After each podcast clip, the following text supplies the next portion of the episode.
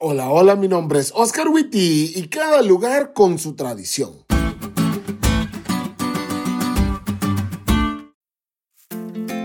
La definición de tradición es cada una de aquellas pautas de convivencia que una comunidad considera dignas de constituirse y mantenerse de generación en generación.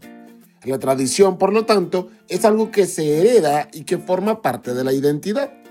En Latinoamérica tenemos varias tradiciones, como por ejemplo en México el Día de los Muertos, en Colombia la Feria de las Flores, en Honduras los desfiles del 15 de septiembre, el Carnaval en Brasil y la fiesta de la vendimia en Argentina.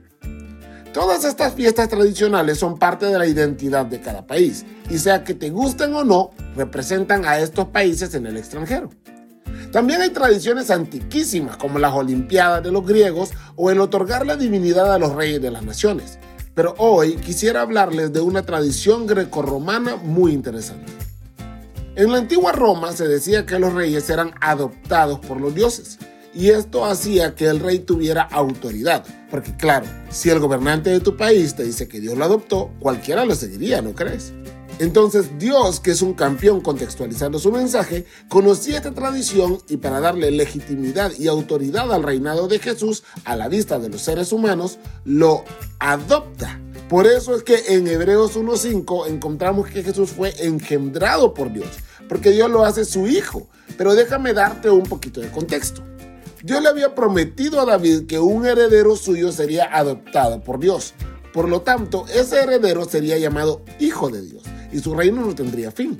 Entonces, a través del nacimiento de Jesús, que nace de un heredero de David, Dios cumple su promesa. Pero lo adopta cuando Jesús, después de vencer la muerte, va al cielo y se sienta a la diestra del Padre, tomando su lugar como rey, o sea, como hijo de Dios.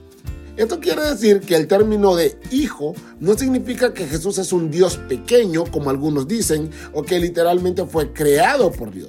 Este término no se refiere al comienzo de su existencia, pues Jesús siempre ha existido, Él es Dios, sino que más bien la idea de Jesús como el Hijo unigénito de Dios tiene relación con su papel en el plan de salvación, ya que Cristo hizo realidad todas las promesas del pacto.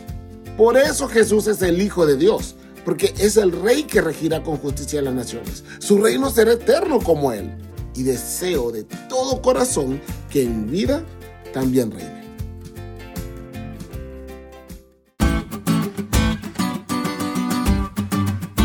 ¿Te diste cuenta lo cool que estuvo la lección? No te olvides de estudiarla y compartir este podcast con todos tus amigos. Es todo por hoy, pero mañana tendremos otra oportunidad de estudiar juntos.